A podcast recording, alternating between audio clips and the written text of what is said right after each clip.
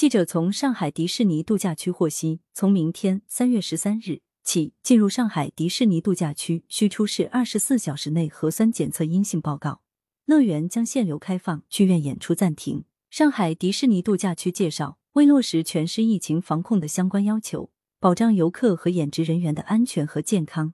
即日起将进一步优化调整上海迪士尼度假区的疫情防控措施。上海迪士尼乐园将实行限流开放。乐园内的大部分景点和娱乐项目将控制客流量，剧院演出将暂停。所有游客在进入上海迪士尼度假区时，必须出示有效身份证或旅行证件、绿色健康码、绿色通信大数据行程卡、行程卡，现场扫描一网通办，单位张贴码，以确保行程可追溯，并在进入上海迪士尼乐园时出示有效的上海迪士尼乐园预约码。自三月十三日周日起，所有游客还必须出示进入上海迪士尼度假区时二十四小时内的核酸检测阴性报告。所有游客在度假区游玩时必须全程佩戴口罩，无论室内外，仅用餐时除外，并严格保持安全距离。所有演职人员均将按要求定期进行核酸检测。度假区内的卫生消毒频次将进一步增加。上海迪士尼度假区包括上海迪士尼乐园两座主题酒店、迪士尼小镇和心愿公园，